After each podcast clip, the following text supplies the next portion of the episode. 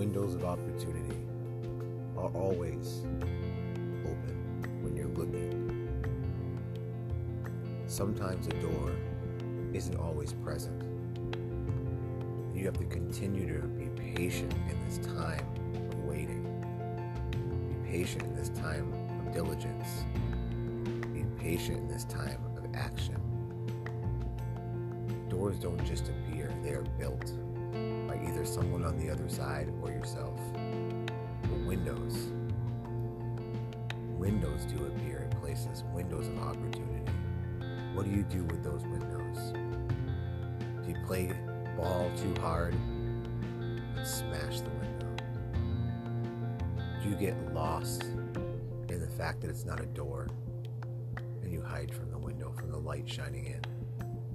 These moments are meant to give you perspective for choices. So when a door does open, you know whether you should walk through it or not. Not every door is meant to be walked through.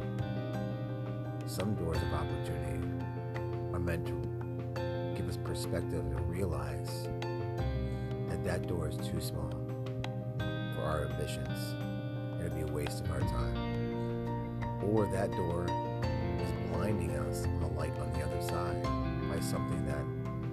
the side of desire than need. And we have strength inside us to discipline our choices. That's what those windows are for. Those are times of discipline. It's like an exercise to strengthen ourselves. So when that door does appear, we're not like a sheep just walking wherever the shepherd takes us, right? Instead, we're a lion, knowing how to dominate our space and our life, trusting in the instincts that we were taught by the guides before us. Now I do have a faith, and I do believe in my faith. And those doors to me are a place for me to get closer with my God, realizing what He's putting in front of me as a path, as He always has. And I've always have the freedom to make a choice. And I love choices. Some of them are difficult, but at the end of it, it's mine and it's my freedom alone that puts my life into these opportunities.